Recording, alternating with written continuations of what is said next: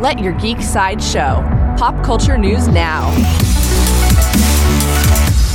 Hi, this is Sam, and here are your daily geek headlines.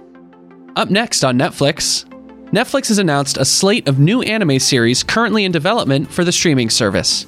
Coming soon to the service will be a Greek mythology inspired series called Gods and Heroes, along with an adaptation of the sci fi manga Spriggan. Netflix will also be adapting the Capcom game Dragon's Dogma, as well as Mark Millar's comic book series Super Crooks, as anime series in the next few years.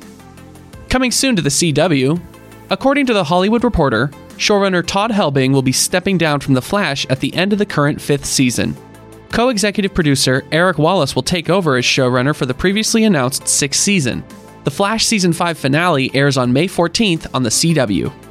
For fans of Star Trek, actor Evan Evagora has been cast in a series regular role for the upcoming Star Trek series centering on Captain Picard. There are no details about Evagora's role in the Picard series, as plot information is being kept tightly under wraps.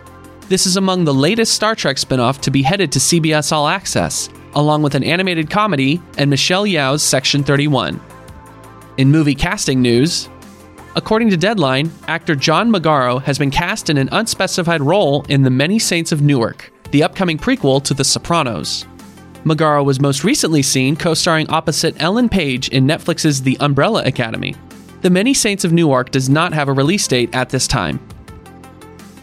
This has been your Daily Geek Headlines Update. For even more ad free pop culture news and content, visit geeksideshow.com. Thank you for listening, and don't forget to let your geek side show.